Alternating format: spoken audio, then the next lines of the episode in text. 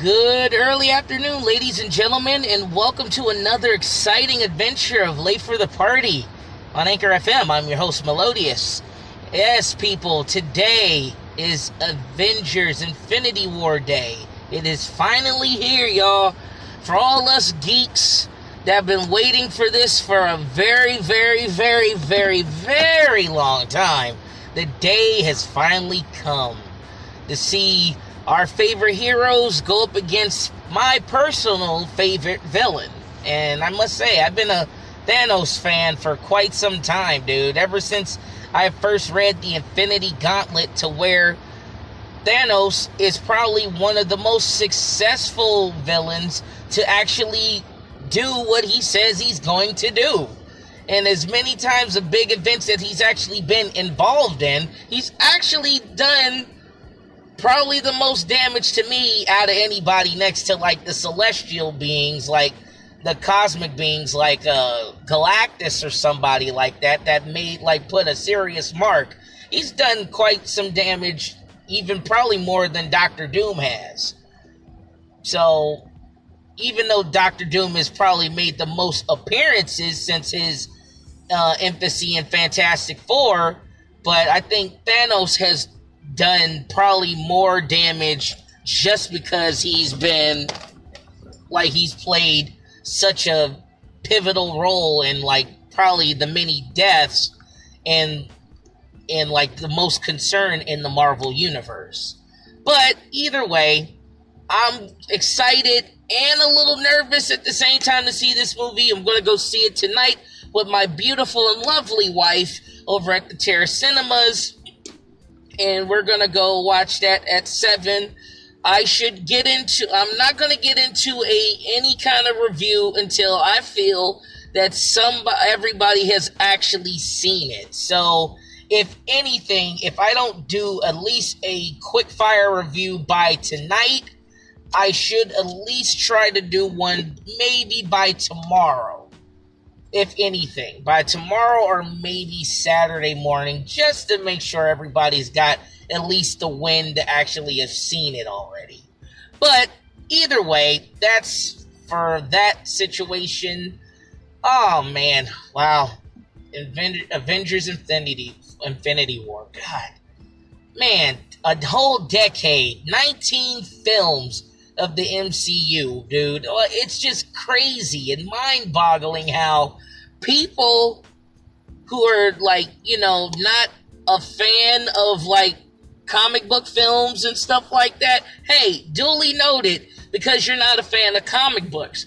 But one thing you can't front on is the fact that comic books are the thing right now. You know what I'm saying? They obviously have the better stories going on for themselves. A lot of people, even a lot of writers who do novels and stuff like that, or even write films for television, have been even gravitating to writing comic books. So, I mean, with that, I mean, there's a lot of content in, a lot of good content that can be translated to film or even television.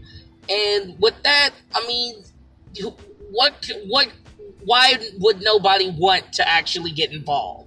You know, instead of James Cameron bitching and complaining about, oh, there's too many, maybe, just maybe, if you would actually do some, like, if you do something other than blue people and trans, uh, blue people and trying to research Terminator, maybe it might be a good idea is if you have a comic book that you actually like and actually try to do something that maybe he would like to do.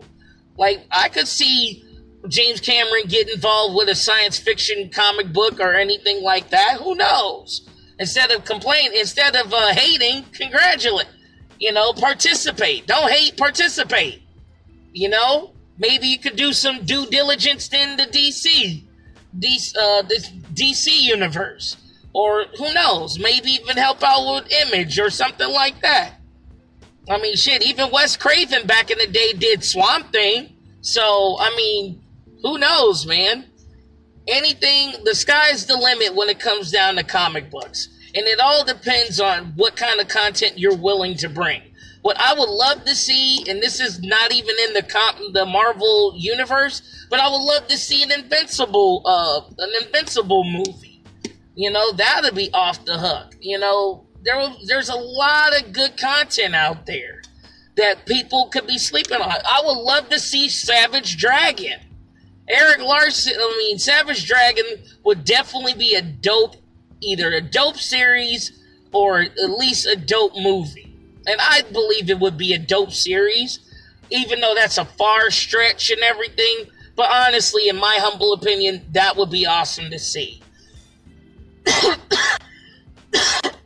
Yeah, sorry, y'all. I still kind of got this little cough and everything, but um, aside from movies and everything, but if, like, while we're still on the topic of heroes and everything else, there is a, there is a series or a show, and it's an anime, so this goes out to all my anime heads out there, too, but if you guys are not anime heads, but if there's an, ex- like, if you want to experience an anime for the first time, I recommend watching My Hero Academia, which, if you love comic books, comic book superheroes, and, and and people with abilities and everything, I spoke about this before, about My Hero Academia, one of my previous episodes, but but actually getting a chance to watch the full-on series, I'm already on uh, season three, but you can catch, you can get season two, one and two